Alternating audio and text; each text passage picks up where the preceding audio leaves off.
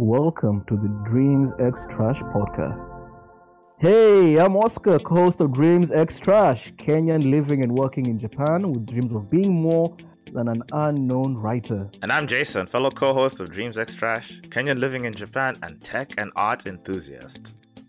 And Jason, what do we do here? Well, Dreams X Trash is a podcast hosted by us, two Kenyans living in Japan. We have lived in Japan for a combined period of six years. Six years. And English Jesus. teachers. Jesus is right. The conversations are a parasocial look at Japanese, Kenyan culture, society, history, philosophy, and a lot of bullshit that swirls around in our lives. I agree with that. And these conversations are a journey of us attempting to make sense of our lives, the world around us, and us trying to make something of what little knowledge we have. And we do have very little knowledge. And that journey starts right now.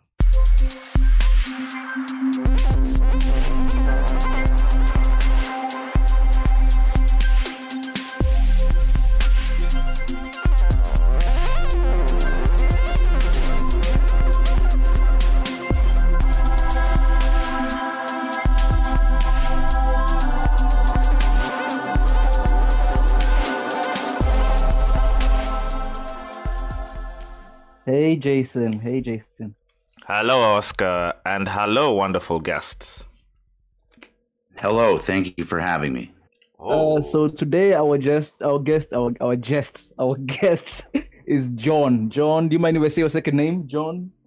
By all means, Oscar, Okay, go for it. So John Chamberlain, and John Chamberlain has been a friend of mine for a couple of months now. We did meet a couple of years ago, but we never really got to interact much further than we did. And so, John, would you like to give us give us self introduction of yourself? A self introduction of myself for the Yes. purposes of your podcast. Exactly. Uh, Just uh, give the people a little bit of like an idea of what you do, you know, and who you are. what do I do? I am a self proclaimed uh, absolute uh, nobody in a world full of other nobodies. Um, I am uh, I am a foreigner living in Japan for the last ten years. I bounce around from career to career to see if I'll ever find my true calling. I uh, I used to enjoy a nice glass of scotch, but I don't do that anymore.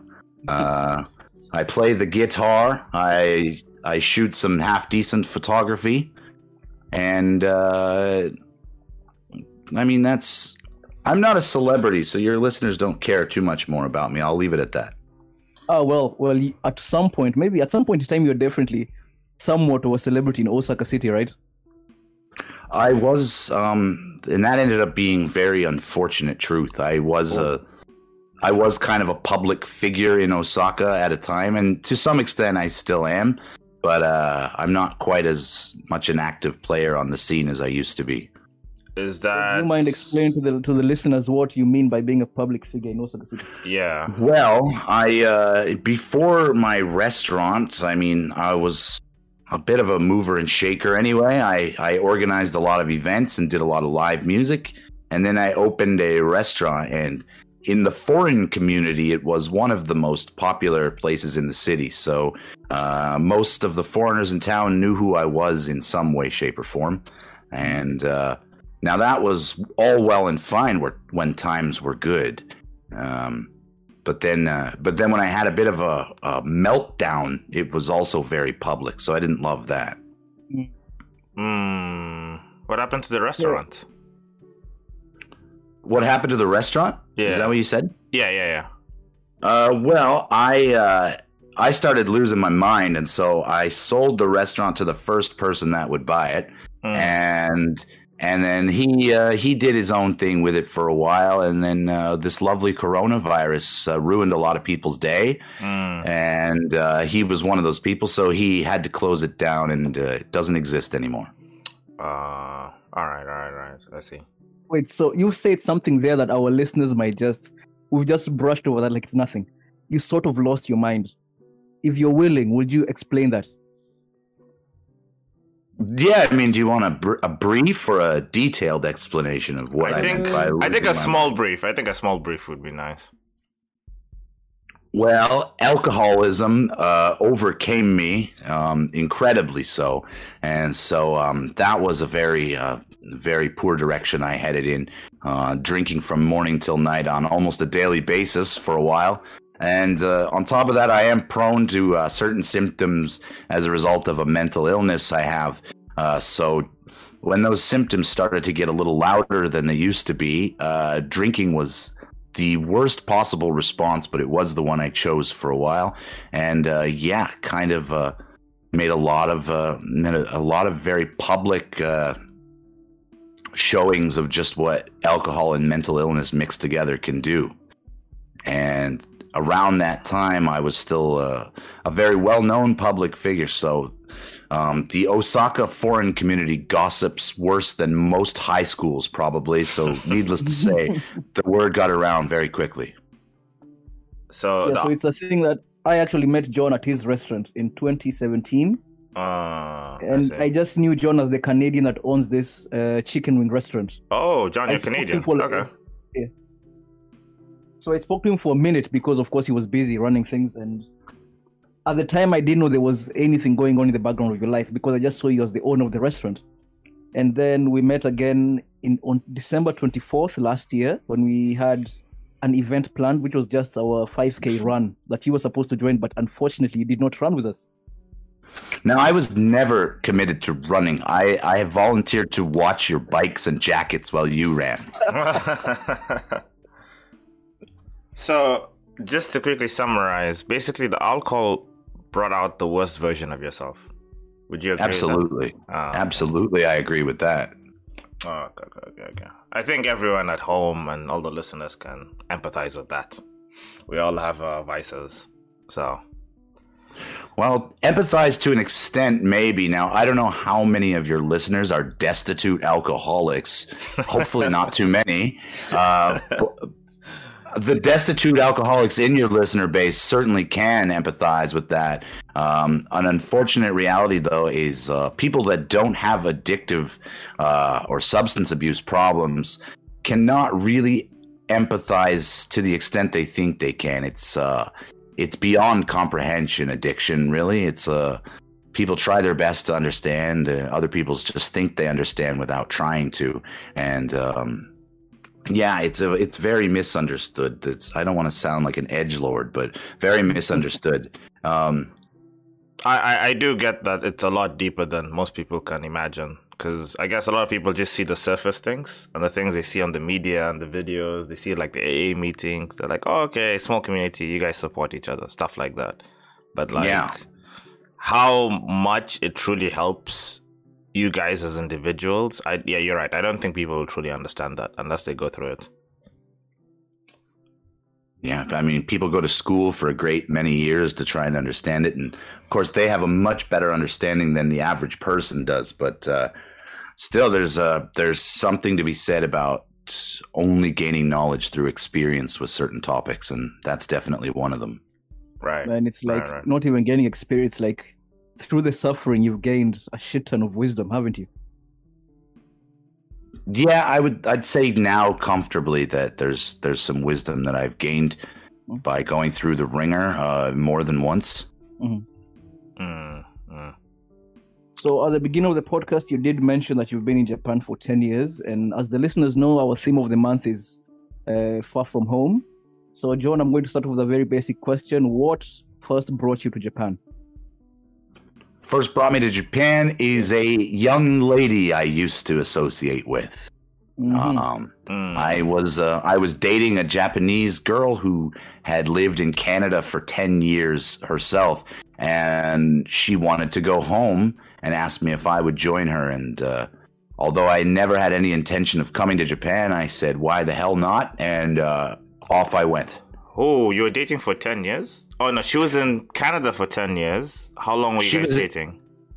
At the time, we decided to move our whole lives to the other side of the world together. We had been dating a solid two months. Jesus Christ.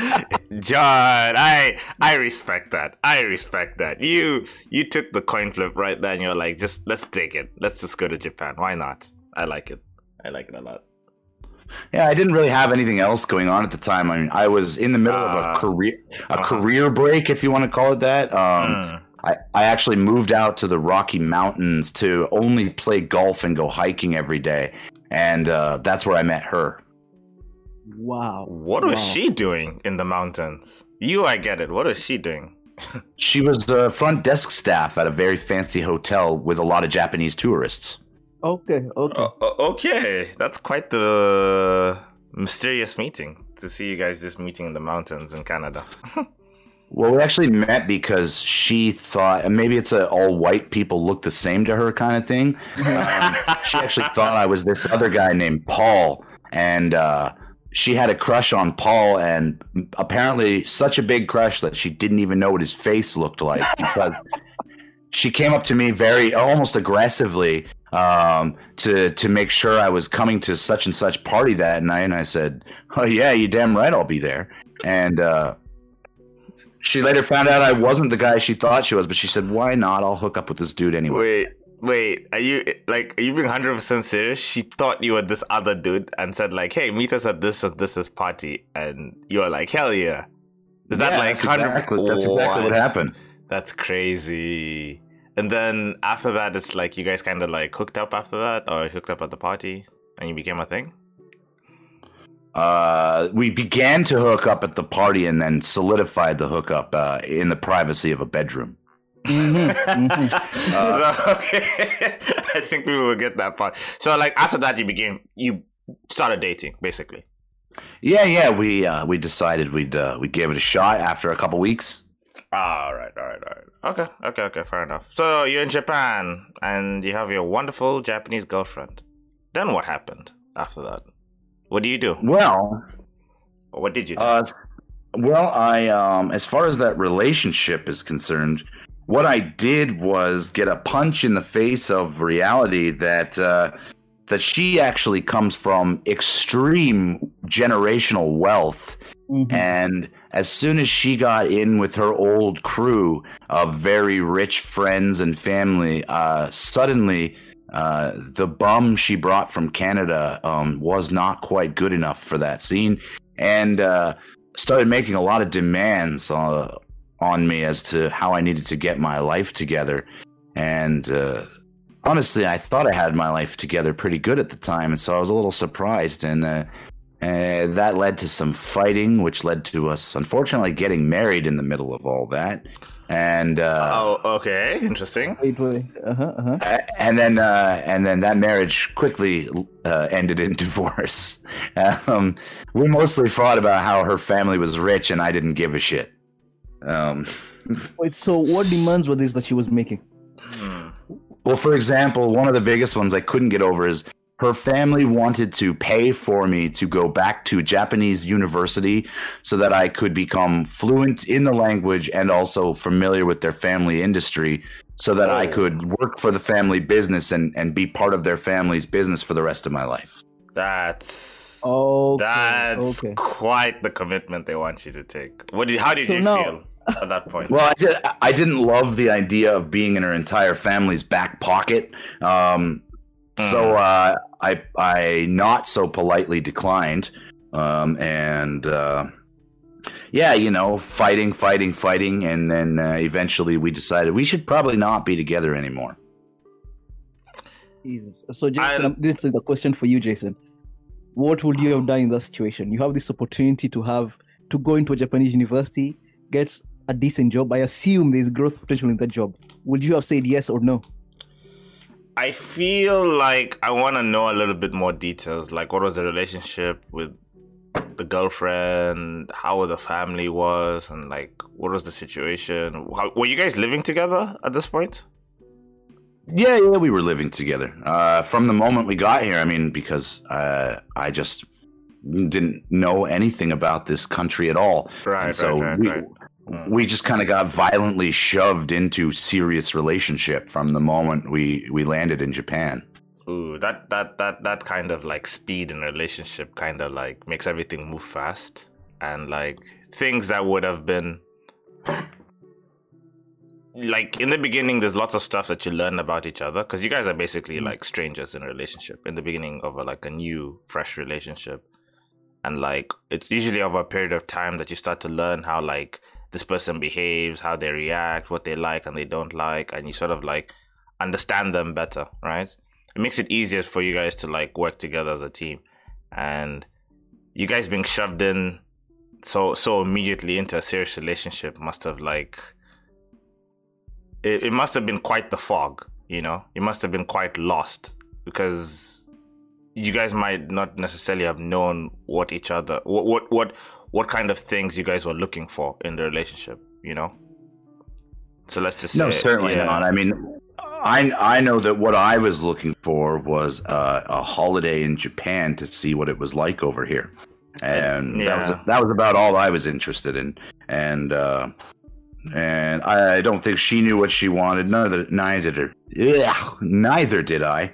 Uh, and then uh, you know, eventually her parents just uh, they kind of decided for us that we would get married, and we said, uh, "Sure, I guess so." Um, and so, you know, about sixty thousand dollars later, and uh, my very disappointed mother flying to Japan to watch me marry someone she knew was a terrible match for me. Um, we went ahead with that ceremony, and then, uh, yeah, we were divorced within a year. Jesus Christ. so Oh, man. To answer your question oscar like assuming this is like an alternate world where like i don't have my current partner and like it's just me like i'm the one in canada and stuff like that or let's say it's in kenya for example this happened in kenya and it's me coming to japan i maybe in my younger years i think i would have said yes now same here, same here. now i would definitely say no Mm. The way i am Now, I was now I was pretty young at the time. I was only uh, I was only twenty four, so Mm, mm, Um, mm. um, yeah. So Mm. at 24 you know you can still uh you can still try to drop into a half pipe on a skateboard and you don't really care if you break your arm right Right. You say like, ah, you know, I still have many years, so let's just take the risk, right?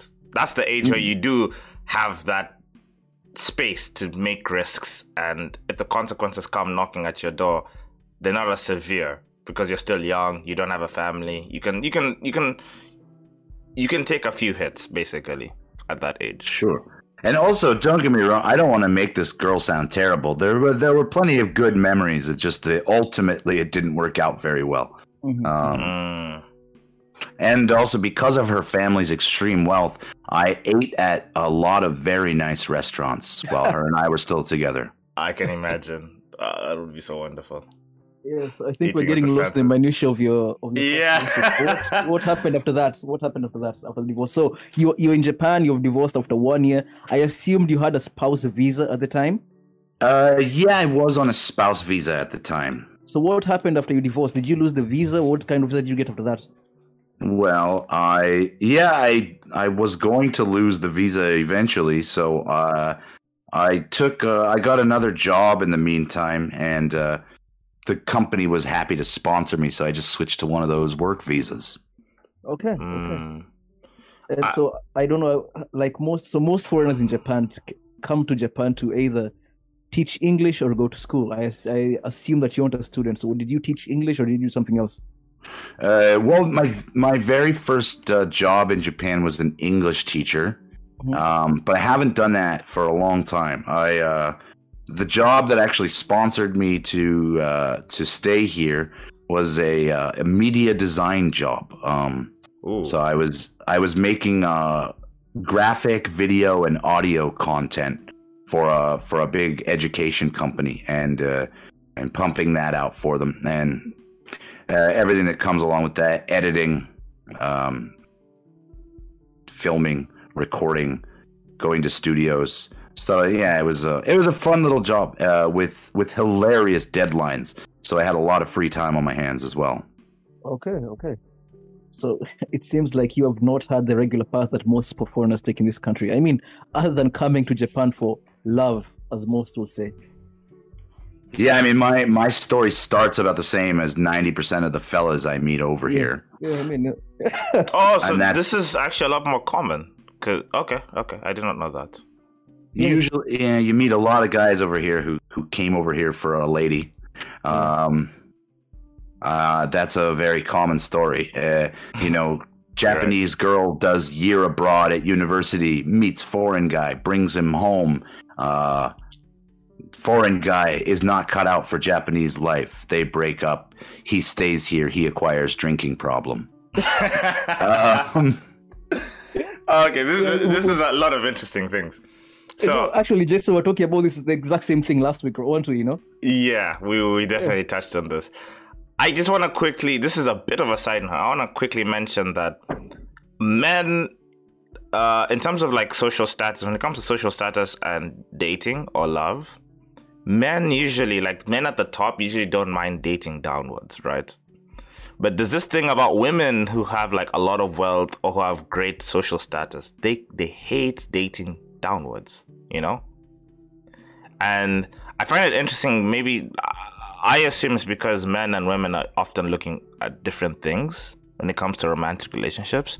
Like a man would just want a woman who's like, "Are are, are you home? Um, are you like make sure make, make sure you don't fuck other people? Do you make me happy?" Type things. Like, can you provide me some sort of like peace in my own life, right?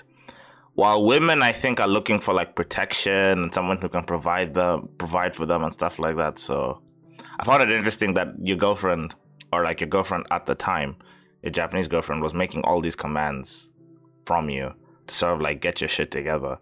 And from your perspective, like your life was already like you thought it was well put. So well, I mean, every every girl I've ever dated has been dating downward, so that's not a that's not an unusual thing. Oh, really? I feel like usually when girls start dating downwards is when like they start getting a really bossy, you know. What? Well, I mean, I've I've I, I always swing for the fences, man. I've always gone for women that are too good for me, out of my league. That right, kind of thing. right, right, right. And what's been your what has been the result? You know, what has been the what has been your score sheet, if I would say, of that? Well, you know, it's uh, I'll liken it. So I'm a big golfer, right? And I will liken it to golf. Um, there are certain bad things about playing golf with somebody who's much better at it than you. Mm. Um, you feel ashamed of yourself. You feel like you're not good enough. You mm. feel you feel like I've been doing this for years. How am I not better? Oh, this is a um, wonderful analogy, actually. Yeah, yeah. Keep how, however, if the golfer with you is much better than you, um, but not an asshole about it, um, they can give you a lot of tips that'll help you with your game. And also, just being with somebody like that, it, it makes you look up and say, if this person can do it, maybe I can too. You you work to be a better person, right? Um, okay. And so I like to surround myself with people that I think are definitely better people than me. And if they'll spend time with me, great, because uh, it, it gives you something to aspire to, you know? Um, you don't want to hang out with a bunch of bums because then you say, look at this, I feel better than these people. Uh, but it doesn't really lead to anything constructive. Mm, mm, mm, mm. I mean, if I could hang out with like billionaire CEOs all day, I would. and that's exactly uh, what I was uh, thinking about because a lot of like female CEOs or like female, whether it's with the tech industry or like some sort of like other big fields, a lot of them at the top are like very lonely. And this seems to be like a narrative that you can see, I guess mostly in the West. I'm not sure if it happens here in the East. Um, Yet when you look at the male CEOs, male CEOs like women are dying left, right, and center to get their attention and like, you know, have a baby with them and like sort of trap them in that family unit type thing.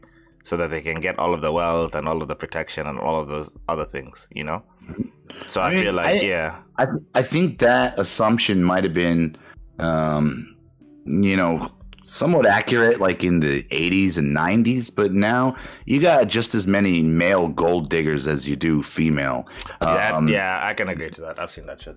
Yeah. i can probably i can throw a rock out my front door and find a guy that would happily hitch up to a female ceo if it meant he didn't have to work anymore. Mm-hmm, mm-hmm, mm-hmm. yeah, yeah, yeah i don't think it's really a male female thing. It's just everywhere you go people are getting lazy and there's some bum who would love to hitch his wagon um, to anybody who's going to carry him. Yeah. Right. Yeah. Right, so right, right. now, John, you did mention that you ended up drinking a lot. So when you first came to Japan, were you did you already have a problem with drinking? Was it something that began while you're here? Uh, yeah, I wouldn't say I really had a drinking problem when I first came to Japan. I uh, I was still pretty casual about it. Like I, I never drank alone. I never drank like before a certain time of day. I, I usually only drank, you know, in the right situation, like at a bar with friends, mm-hmm. uh, um, kind of thing. Um, so yeah, not really a big drinking problem per se. Uh, it was, uh, it really took shape in Japan for sure. What is it about Japan that makes foreigners, and I've seen this like very particular in male foreigners, develop this drinking habit or drinking problem? Because it's such a common story to at this point that I feel like we can't really ignore it, right? You have to kind of we, we I think we should talk about it a bit. Well, man, I mean, you've got to yeah. mm you've you've you probably start at the very root, which is like predisposition and proclivity, right? Um, so a lot of people are never put in an environment to let their predispositions flourish. Um, you might have an alcoholism gene in you, but if you're not exposed 24 hours a day to access to alcohol, that might never really come to the surface, and you'll be lucky in that way. Um, but for starters, you move to Japan and you you're in a society that pretty much bases its whole social structure around consuming alcohol. Um, and 24 hour access anywhere you go, the ability to drink without punishment anywhere you want. Um, I proved this to a friend visiting once by drinking out of a whiskey flask in a police station while I spoke to the police. Um, there's really just no there's no uh, there's no stigma here that says you're bad for drinking anytime, anywhere. Um, so access and and predisposition, like you've gotta you've got it in your genes to be a little bit of a problem drinker. That can really flourish quickly in Japan. Um, so and then when so I was in Kenya, access. when I was in university in Kenya, I was I never drank. I never drank alcohol. So I never thought I had a problem with alcohol because, of course, like you said, John, I never had access to alcohol. Once I came to Japan, I, I got drunk. My first time getting drunk was in Japan. And like you say, just easy access there all the time. I started drinking day in, day out, you know, just getting my tall boy, my chuhai, which is like, how would you describe chuhai to a foreigner, to someone who doesn't live in Japan?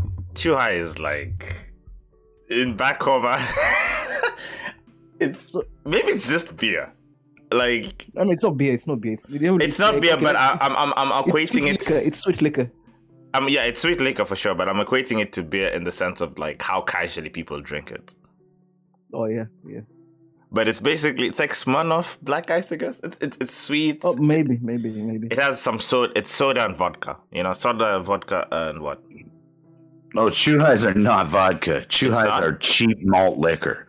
Um, yeah, so um, the reason um, they they mess you up as bad as they do is because mm. so like basically imagine like you know there if you if you think about it like cigarettes you have um you have like this really finely cured tobacco that goes into a cigarette and that's what makes it smokable. But then if you go to a country like cuba they make cigarettes out of like the scraps off the cigar factory floor and they're the most oh. disgusting cigarettes you've ever tasted in your life. Um, and basically those cigar room floor scraps are the are the booze that goes into a chuhai and and that's why that messes with your brain so bad because it's the cheapest, dirtiest liquor you can get that goes into those things. So Wait, it's not no, properly. No, are you saying it's not properly distilled alcohol? It's just cheap malt liquor. It's easy to make in mass quantities. It's garbage. It is not triple distilled like a nice vodka or something like that. No, it's it's absolute trash malt liquor. Uh, because I think we can all agree here, like chuhai for people at home who don't know, like the listeners, it's like chuhai is like really strong.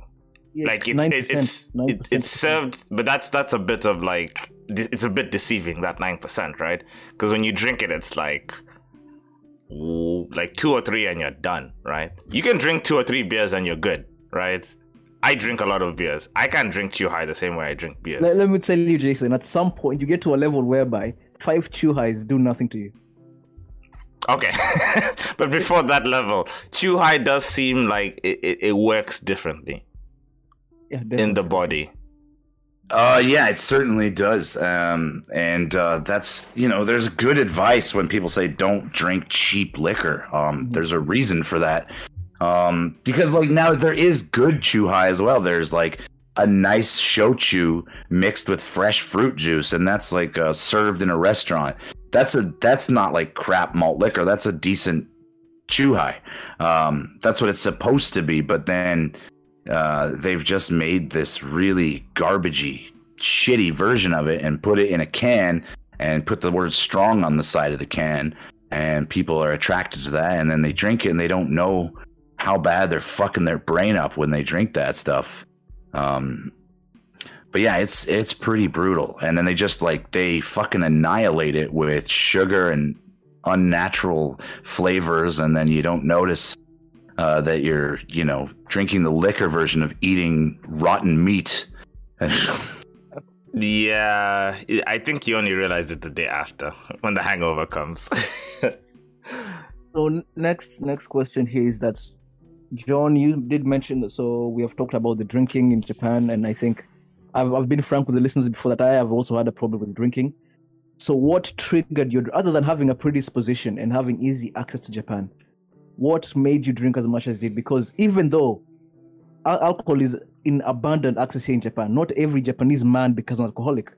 What drove you, other than the predisposition, what do you think led you to drink? What led you and other foreign men to drink as much as you did? Yeah, I mean, I was gonna expand because there's, I like for some people it is just it is predisposition, and um, but that's not everybody. And there's a lot of people who develop drinking problems over here that don't have that predisposition, and that can be a combination of a lot of stuff. You know, it's for a lot of people, it's it's depression, it's loneliness. Loneliness, Um, yeah. We talked about that before. People yeah. people turn to a substance. It's you can be surrounded by 20 million people in a big Japanese city and and still feel very very lonely as a foreigner over here, um, because people come over here with this expectation of a of a dream fantasy world that Japan is, and it's absolutely nothing like that over here. Um, and and then that disappointment can lead to some very lonely people and uh yeah it's you come over here with an expectation of if Japanese people flocking to you to be your friend and and to be in awe of you being a foreigner and you're going to be this very popular person uh, and I think a lot of people think that's the life they're going to live over here and they're going to sit around under blooming cherry blossom trees uh, talking about comic books and cartoons all day long. Um, but then you get over here and you go, no, you have to take a shitty, low paying English teaching job if you want to survive. If you want to pay for your tiny little shoebox apartment, um, you have to go work for like pennies and teach a bunch of screaming kids whose parents don't give a shit about English, um, but feel social pressure to put their kids in an English speaking school. Um, so you have to deal with like, I'm teaching English to kids who are never going to speak English. And that's depressing because for a while you'll start to care about your job. You'll get this new passion for the english language you didn't know you had. And then after a while you'll turn bitter when you realize it's all in vain and nobody gives a shit. Um, so there's there's that. And then um, you know there's on top of loneliness there's there's bitterness that comes from that broken dream uh, that becomes a lot of people's reality in japan. Um, and that bitterness can lead people to to drink. And um you know and, and there's everybody's unique. There's so many stories as to why people get a drinking problem. But in japan i think for foreigners a lot of it stems from negative emotions and drinking as a coping mechanism. Um Whereas for some people, it's just a matter of because of their line of work, maybe they have to be out in a bar every single night of the week drinking.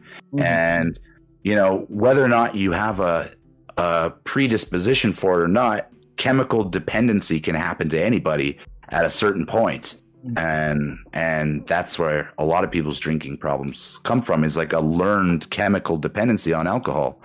Um, And uh, I, I think the one thing that's I'd like to just quickly mention is the loneliness that you brought up that me and Oscar have touched on in the previous episode. It's like I've seen that loneliness. I've talked to people in bars, even here in Oita, like foreigners who are just like I come to this bar like they have no one else in their lives, right? They have a family back home, but like there's so many people who just like it's work then home, work and then home. Maybe they're doing some weird club on the side, but they don't really make any Japanese friends, you know? So like the bar and meeting our other foreigners is that one outlet where it feels like they can let a lot of these things that's been going on in their lives or things in their minds and some of these negative emotions out, you know? And I just see a lot of foreigners who keep on coming back to the bar, keep on coming back to the club because like they have nowhere else. They have no other like place where they can let those negative emotions out and maybe just feel and like just meeting some other foreigner who's going through the same thing they are it's it's it's it's it's it's, it's cathartic for them you know? I, I just want to ask you real quick uh, john um why do you think so many people like so many foreigners become lonely here? Because people would ask at home like the common i guess the first question would be like hey why don't you you're in japan why don't you make a japanese friend? Um and i think from my experience and i think from oscar's experience it doesn't seem to be most of the time it doesn't seem to be like easy to make japanese friends. So i want to i want to hear your experience on that. Well, I think uh, I think a lot of it comes down to uh, a sense of entitlement um, going awry for people in this country, um, because you know, like I'm from I'm from a, a part of Canada with a humongous immigration population, immigrant population, Mm. and the type of immigrant I'm used to seeing in my hometown in Canada is usually hardworking, something to prove, wanting to blend into their community as well as possible and become a part of their community. Mm. Um, so you've got, you know, whatever family comes from whatever country, they all get to work right away. Everybody starts working on becoming as as good as they can speaking English. Um, they all try and get jobs. They put their kids in good schools. They do whatever they can to, in, you know, become ingratiated in Canadian society. And luckily, we're a society that happily accepts people from all over the world. Mm. And and that's your typical foreigner that I'm used to seeing. But the the foreigner you see in Japan is they came from typically, you know, upper middle class, well to do, didn't really have to work too hard for anything before they got to Japan. And then they get over here and the reality hits them that one, not everybody's gonna do for you what they did for you back home over here. Um, and number two, you're not the rock star you thought you were gonna be over here. Nobody gives a shit that you're a foreigner. Um, maybe they did 30 years ago, but now you're just some other foreign guy walking down the street and nobody cares. You're not special Mm. anymore like you might have been in the past. Um, and so, like you mentioned, being difficult to make Japanese friends, like it's you got to learn how to make Japanese friends. Like they do it a little differently over here. You don't just start talking to people on the street. Um, in most cases, people like b- build social circles around hobbies.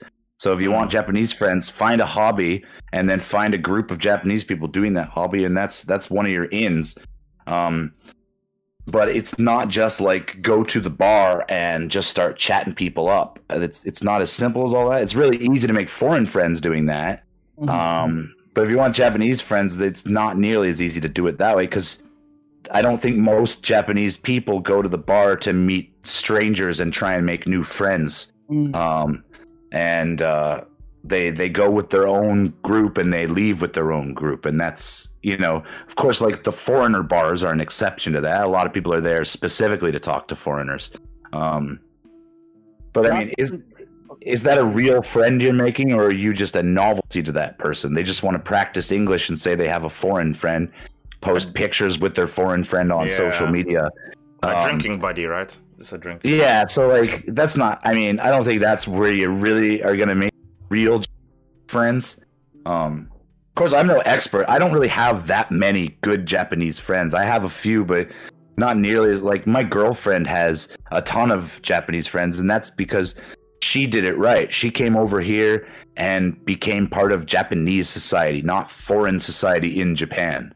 Mhm. Um, Mm. and so that's how she played it and um and because of that you know she most of her friends over here are Japanese.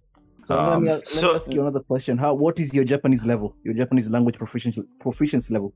Uh, well, if uh, if uh, if Johnny Yamamoto walks up to me on the street and starts talking to me, I'm probably gonna get through it all right. Mhm. Um, but I would not do a job interview in Japanese. Mhm. Um, I would never try to get a job in Japanese. Um, uh, I, I don't feel comfortable doing that, but a basic conversation, um, you know, going to the, you know, it's it's a struggle, but I I will go to like city hall or the tax office by myself. Um, and then you know I need to use my phone to translate and stuff, but I I can sort of get through it. Um, but you know I I have moments where I feel like my Japanese is is actually much better than I think it is. Mhm. Uh, you know, and then I hear my girlfriend speak Japanese, and I feel like a pile of dog shit. uh, um, We all have that one person. yeah, We all because have that one person in our lives. For me, it's uh, funny enough. It's also my girlfriend. My girlfriend, like when she speaks Japanese, like like actual like when she tries to have like a very deep conversation in da- Japanese, it it just shows the difference in our ability. And I feel like, oh my god, I can't speak this language. Jesus. So. Your your girlfriend is foreign as well. Yeah, she's a foreigner. She's Okay. she's Mongolian and but she's been studying Japanese for a very long time. So how Japanese you got a Mongolian girlfriend. That's cool. Yeah. I've been to Mongolia. oh, really? Okay, I, I have to ask you about that later. So I started I started a business over there. I sold a franchise to an investor in Mongolia. okay, I'm definitely gonna ask you about that after. So wait, I just wanna quickly touch on this. You said that people come over here to Japan specifically and become the become part of the foreigner society in Japan, another Japanese society in Japan. Um, do you think part of the reason that is is because when people come over here, they have that dream, but they realize the differences in culture, and like they realize this is they realize the great sacrifice they will need to undertake in order to become part of the Japanese society. And a lot of foreigners say, hey, I don't want to do that. I can't do that. I'm just totally different from these people. And no matter what I do, I'll never really become part of Japanese society. So they choose to look away from Japanese society and find their own way. And that leads them towards like maybe the foreigner society or like doing their own thing. You know? Yeah, I mean it's an easy out, right? Because you you come in here, you give it you give it six months of your time, and after six months, you feel like the expert who can make the decision. Foreigners are not accepted as part of Japanese society, and you're you but you don't leave. You stay here, and then you work your way into the foreign community, and you just kind of lean on them and stay here for as many years as you want. Um, because you know the the truth is, I mean, a lot of people here they have nothing to go back to, so why not just stay? And uh, and and so they stay here, and they and they just exist in the foreign bubble for their whole existence here. Um, You know, it's funny. I think it's just a it's a lack of accounting for for the negative i mean if you're gonna do something huge like move your whole life to the other side of the planet to a country that's about as foreign as it can be from like a western country um then you you have to you have to account for all the negative stuff that's to happen. And when you if you can account for that and kind of you know brace for it a little bit the shock is not to be so bad.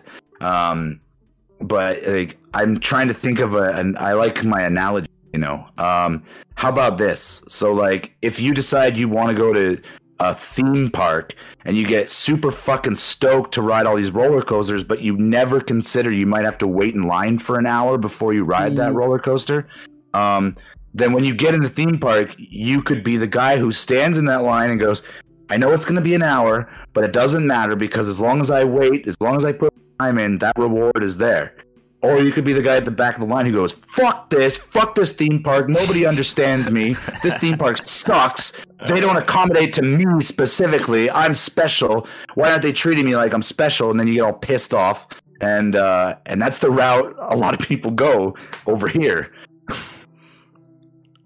Okay, I, I this exact same thing. Exactly. That's how I was just like I want to hear John's perspective in it, and his analogy was just it's beautiful. That was a beautiful analogy. Um, Oscar, are you this type of person? Do you think you'll ever be fully integrated into Japanese society? Uh, I can definitely say that my Japanese is getting better. Man, when I first came to Japan, my Japanese was bare minimum. You know, this is a pen level. You know, that was me when I first came to Japan. Mm. Now I can I can definitely I've I've gone to the bank and asked for a loan in Japanese. I can go to the hospital by myself in Japanese. My kanji is definitely it's not great, but it's definitely getting better and it's much much better than I was in the beginning. But I do feel that there are some aspects of Japanese culture that I do not really I don't want to part I don't I don't enjoy having to go to, to be part of a club so I can make friends. Um so so like so, uh, uh, I'm like make a prediction. Do you think Oscar in the future will be fully integrated into Japanese society? That's basically what I'm asking. Do you see yourself uh, doing that? Is I, it possible? I don't know. I mean, my, my wife is Japanese. My child is definitely gonna be Japanese. You know, she's gonna grow up here. So I think whether or not I want to be fully Japanese, I'm gonna be forced to because I don't want to be the guy taking my kid to school and not understanding what the teachers are saying at the PTA meeting. You know.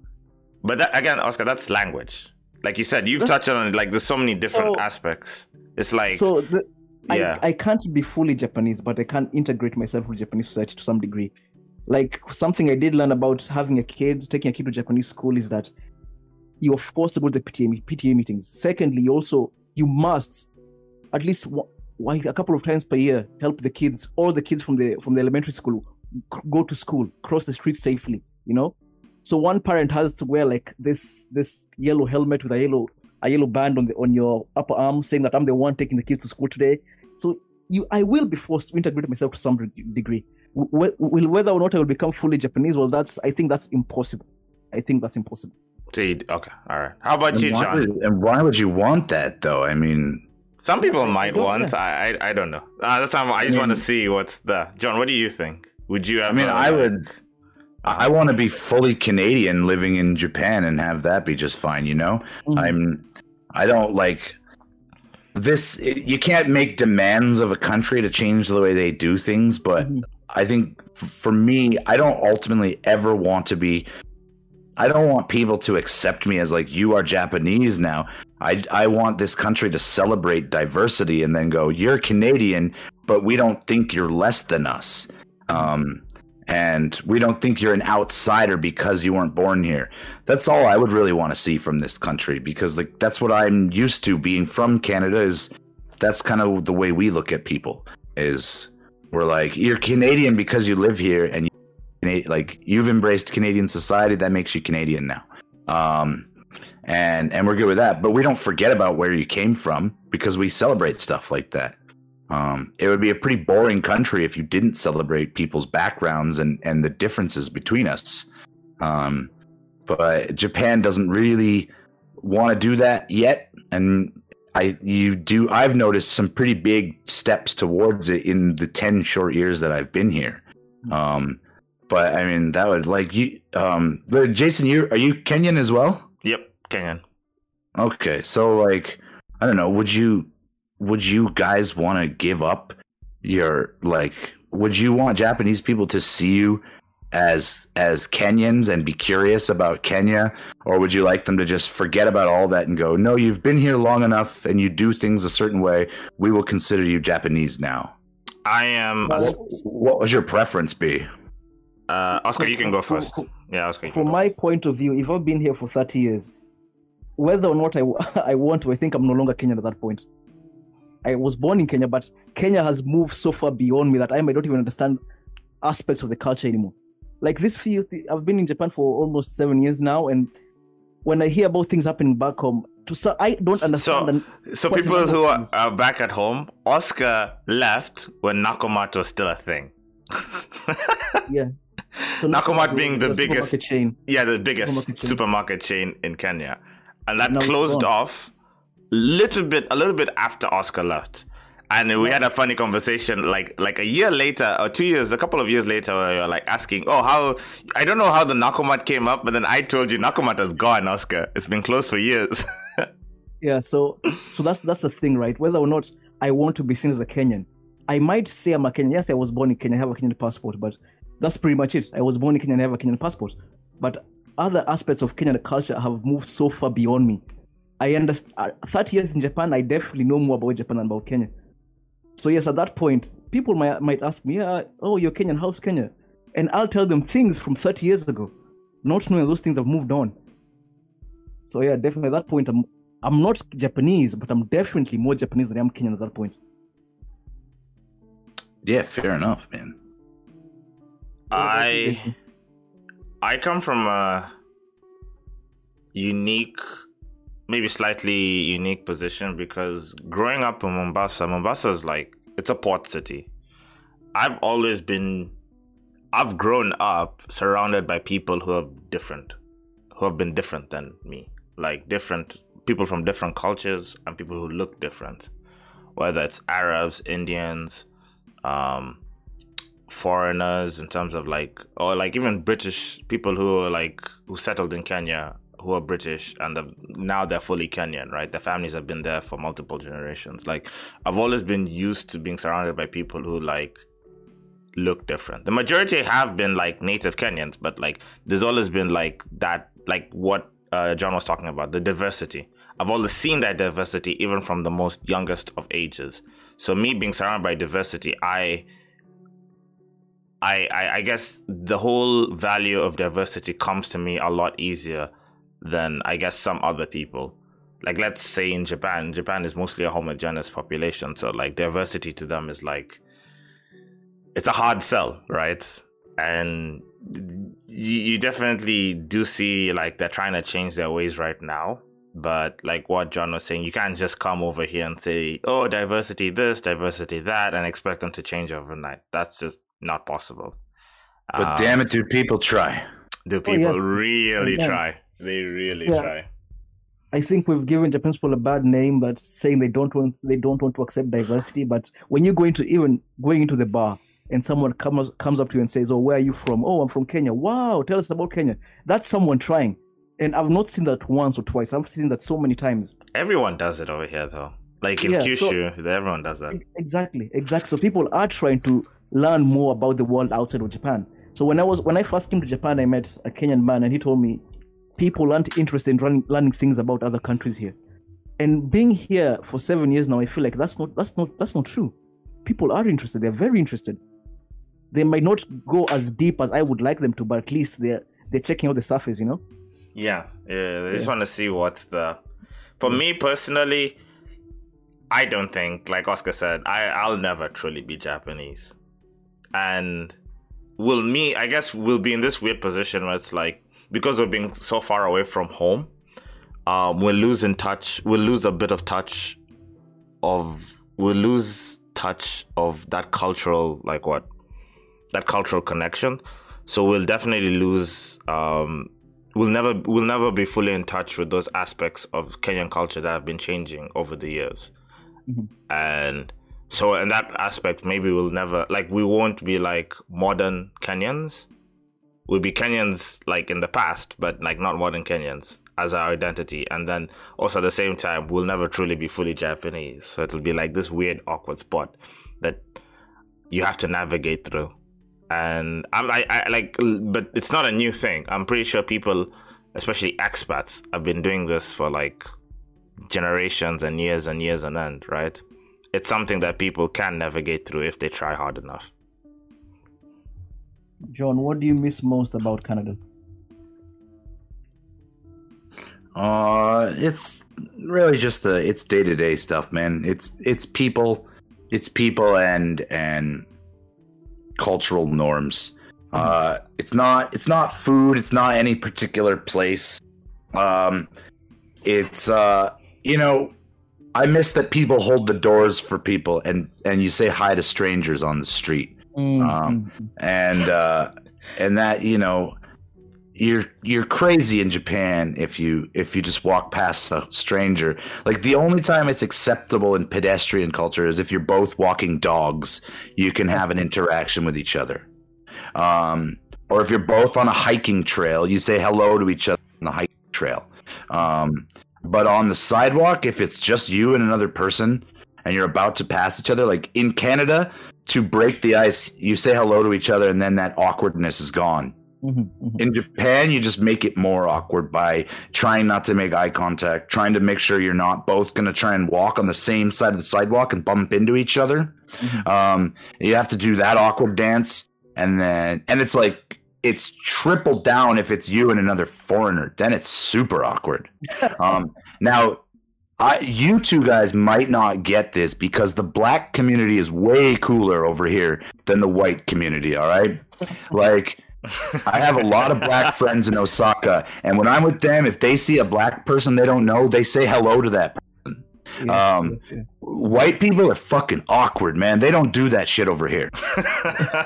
When they see each other in the wild, they try to avoid each other. and They awkwardly like look away. They pull out their phone and pretend they have something to look at on their phone. They don't want to see each other. They don't want to say hi to each other. Yeah. And I'm jealous, man, because I, I wish we would say I'm a very friendly guy. I wish we would say hi to each other, but no, it, it doesn't really happen. Um, yeah, I was I was actually a couple of years back. I was walking uh, uh, almost like down Osaka to Umeda, part of Osaka City, and I was walking. The guy was Canadian, and I saw pop- as we were walking, I saw a couple of black guys, and I just he just waved, my, nodded my head like, "What's up?" And I did that several times. And at some point in the night, my friend asked me, "Do you know these people?" I'm like, "No, no, no, I've no, I've not seen them in my life." he couldn't understand why I was nodding to them if I don't know them. Yeah, what's wrong with just saying hello? It's like you know where I grew up, that's a normal thing to do, but over here it's like a sin. Like don't you dare step into my fantasy world that I'm trying to keep to myself.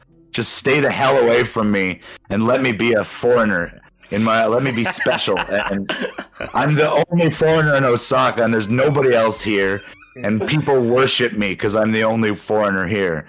Um, and it's like, oh man, that that's unfortunate. like I'm a terrible fit for this country. Like I I don't you know I never saw a single anime before I moved to this country. I've never read a Japanese comic or a comic book. I, ne- I never gave a shit about Japanese history or its culture, anything like. I was a bad fit to come here, and I'm trying to get better, man. But like, you know, this that is the even if they hide it in public, the majority of foreigners over here they have some kind of connection to like Japanese Mhm, culture. mhm. You, I We're think like- you have to. You have to have some sort of. There has to be some sort of interest in Japanese culture, society. Because if you don't, man, you're not gonna last very long here, at all. ah, but I think I think Hey, I made it. I made it ten years so far. So I you have. So true, Jason. that's. So that's the Yeah, I question.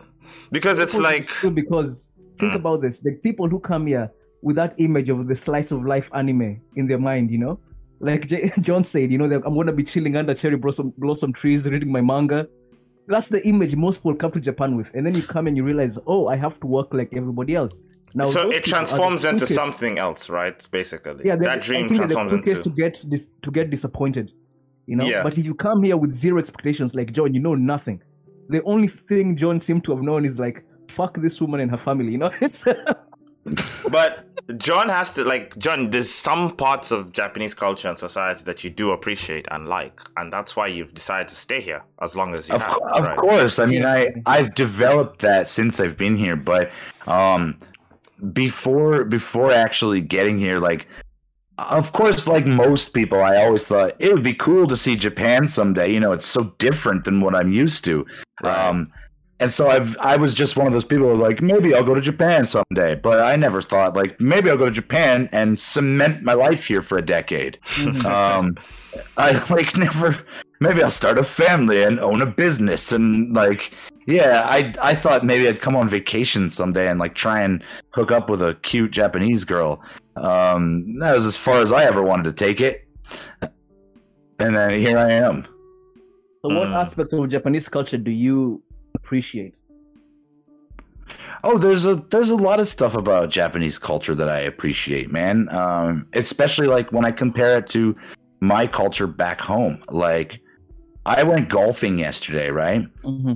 And one thing I love about Japanese culture is how sometimes you know the service industry is so good it's annoying. yeah. Because it's just like, all right, we get it. You you're really here to take care of me, okay? Um, like now I now I feel like I gotta do something for you because of how good you've been. Um, you know, you almost feel guilty sometimes, but um, but there are just certain things about like dedication to like not doing a half-assed job because like you know in Canada you, it's getting harder and harder to find like really hardworking people who put everything into something. Um, you know, with my age and and younger than me at least. You know, my parents' generation, there's still a lot of hard workers, but my generation, no, not nearly as many. And um, over here, you still have this like in the Japanese professional environment, like how many times have you walked into like a retail outlet and seen the the clerk just chilling behind the counter looking at Instagram on their phone? Never. Um, Never. like n- never, right? Because you walk in there and they're just waiting for you to come in, and they're like, "Yes, what can I get you immediately? You are my king," and and like it's like okay, and like the golf course yesterday, you like you arrive, you pull up to the clubhouse, they open the back of your car, they take your clubs out for you without even you asking, and they put them on this rack, and then they're gonna bring them down and put them on the cart for you. And then you go into the clubhouse and there's this guest waiting at and they're like, "Oh, we've been expecting you. What's your name? We already knew your name, but we'll confirm anyway." And and then you do this lovely thing and they're like, "Okay, let us somebody walk you to the locker room so you can change your clothes and do whatever." And then you get out to where you're about to start golfing and there's these very nice people who explain to you everything you might need to know and then they set you up with your golf cart and it's like there's all these people in the process of getting you just to the first tee to start golfing and the mm. whole experience is so lovely because they've gone out of their way they're like you're paying for this service and we want to make this a great experience for you and Mm. and they've done all this stuff to make it such a great experience for you. And everybody is like super attentive super professional and they just are like this is my job. I'm here for it. Um not like i'm here for it like the way young people say. I just mean like i'm here for my job kind of thing. Um and uh dedication is definitely one of those like the dedication and also the accountability in japanese society is insane people will live and die by the work and the service that they provide like quite Exactly. literally it's just, yeah and I, I i love that part of this culture because you know it's just it is like i owned a restaurant for three years and in a very different way i was very dedicated to service when people came into my restaurant uh, most of my customers were foreigners living over here Mhm. and you know speaking on that loneliness and far away from home thing i wanted people to forget that when they came into my restaurant i wanted them to feel like they were back home in a very comfortable environment surrounded by friends and family and that's the Mm. experience i tried to give to people in my restaurant and a lot of people would agree i succeeded in doing that and that's Mhm. why we did so well um, and that was like you know that level of service i think is what kept people coming back because people just appreciate all these little things all these little details that they might not even realize they're appreciating that lead to like a good optimal service experience. Mhm, Um, mhm. whereas like you know back home it's just it's fading and and you don't see nearly as much of that anymore. It's especially if it's like high school students or college students like they don't give a shit about their job and they will show you that. Um and and just that doesn't happen over here and then of course that- japan goes way too far and overworks people and that's a whole other conversation but um there's that sense of uh, entitlement that I don't know where it's coming from. That's uh, like even the young people in Kenya. I guess it's a bit different, but you see this a lot in the West, from what I see on the news and in media and stuff like that, on Instagram, or all these different social media platforms. Everyone believes that they're better than whatever like job that they're getting, Mhm, which.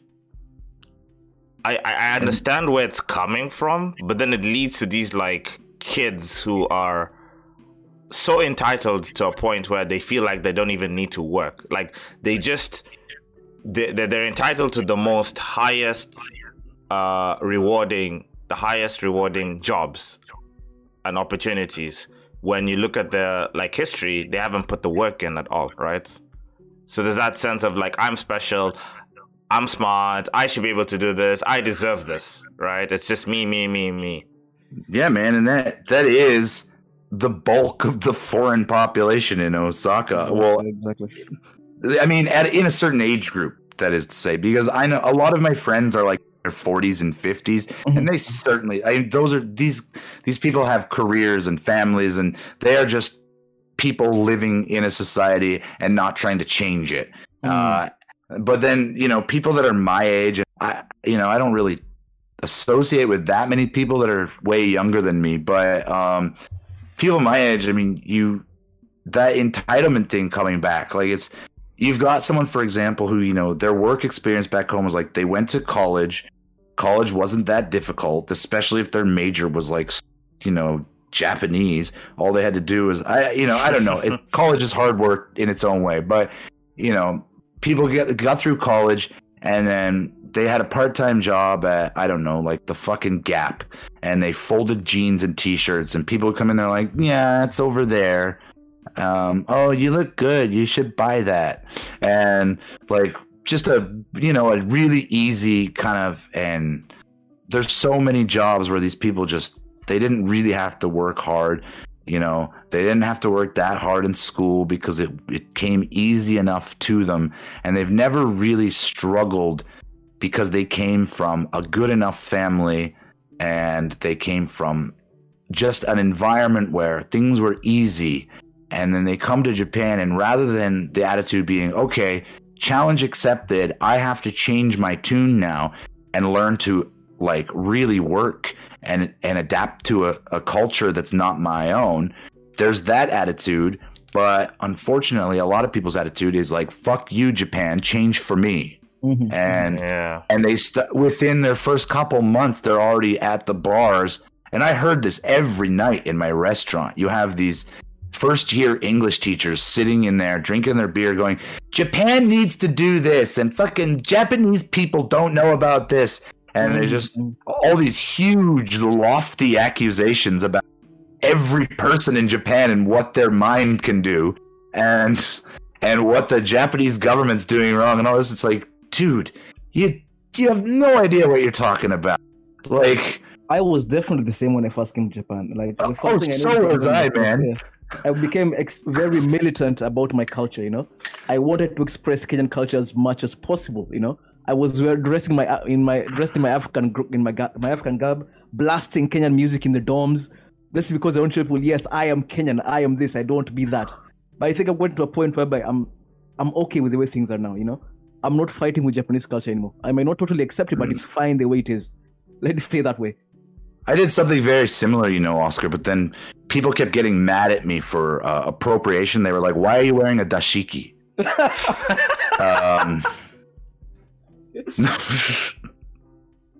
I, I, No, I, I, no, I'm like I'm complaining about all these Japanese like these foreigners that come over here with all entitlement. But like ten years ago, I was I was totally that fucking guy. Mm. I'm just I'm it's ten years later and I'm not that guy anymore. I'm I've I've accepted the way things are here a lot more.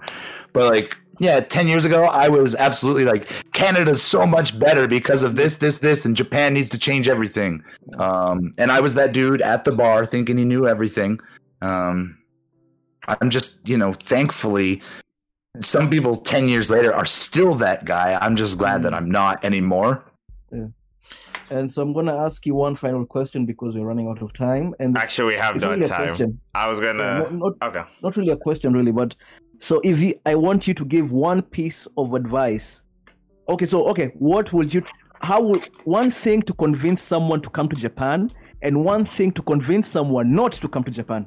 What will those things be? Well, um, I wish Start- I knew specifically who I was talking to to St- answer that question. Uh, Start, Uh, start with the. Start with the. What do you call it?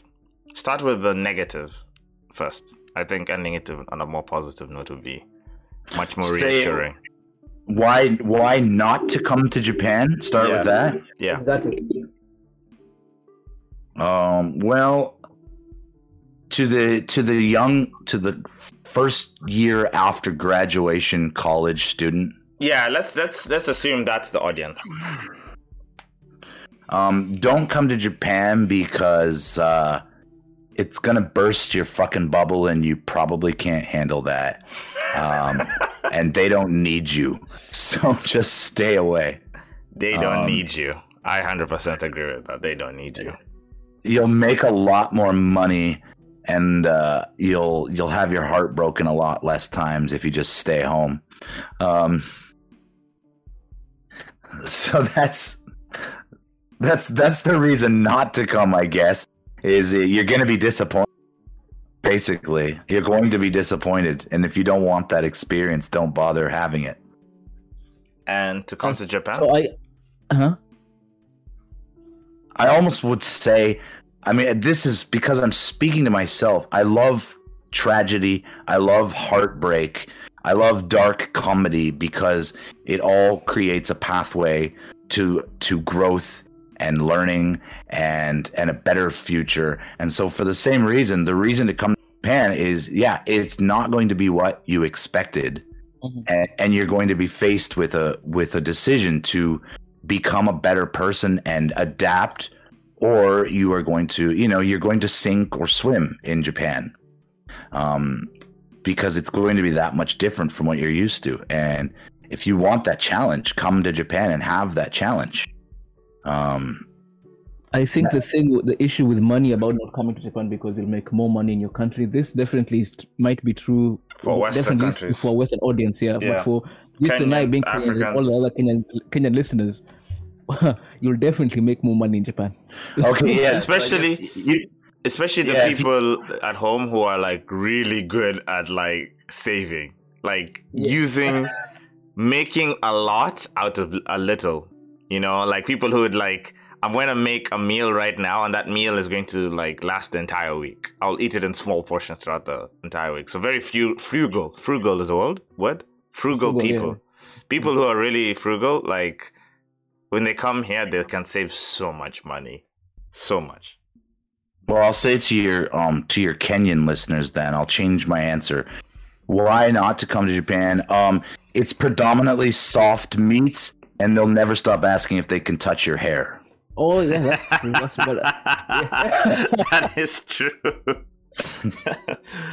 uh, and with that bombshell, we have to end the episode. So this is the last episode of the month. So this, like, this episode is what's closing out the theme. I want to just quickly go through what our next theme will be about. So what is our next theme, Oscar? Uh, so our next theme is on conspiracies, and that's conspiracies in general. We'll tackle a conspiracy per week, and the point of the theme is not to disprove the conspiracy, but rather try to convince ourselves why the conspiracy could be real. So, John, how do you feel about that? Any conspiracy theories you'd like to see? We I mean, I, I I like the concept, and I think you know, and you both are smart guys. So, despite you're both being intelligent, you'll find it's probably way easier than you think to convince you that a conspiracy theory is real. Uh, if you want to find the evidence to support the affirmative, it's very easy to find, and you can easily convince yourself. I think it's a really fun idea for the podcast. Yeah. Um, yeah. um, I'll give you a conspiracy. Why don't you start with a, a very old and fun one? The the did man actually go to the moon? Oh, Okay. okay. Okay. Yeah, that sounds like a beautiful starting point. Don't, don't start with the corona vaccine. That's low hanging fruit. Everybody's doing it. Uh, Okay, we will, that will be, I guess, the first episode of the next theme. Did man actually go to the moon? And and with that, John would like to say thank you so much for coming in. I I, I definitely called you up for this on at with very short notice. I just told you about this on Tuesday, right? yeah, I didn't even know what you were going to talk to me about. Yeah. so yeah, I really appreciate you were willing to come on. Uh, I know you're very you're kind of busy, you know, but still, we appreciate you. We appreciate you. Thank you, man. We Yeah, really- John, with that short notice, you're a hero for coming on. Thank you so much. I told you a while ago. I've, I'll always make time for you, Oscar. Oh, thank you so much, John. I appreciate you. What a wonderful friend, Oscar, you have here. Wow. Oh, you have no idea, Jason. that, that was, you said that's a bit suspicious the way you said that. okay. All right. And on that bombshell, let us end the show. So bye bye, Oscar, and thank you, John. Bye bye, Jason. Bye bye, John. Thank you, John. And bye bye, listeners. Thank you.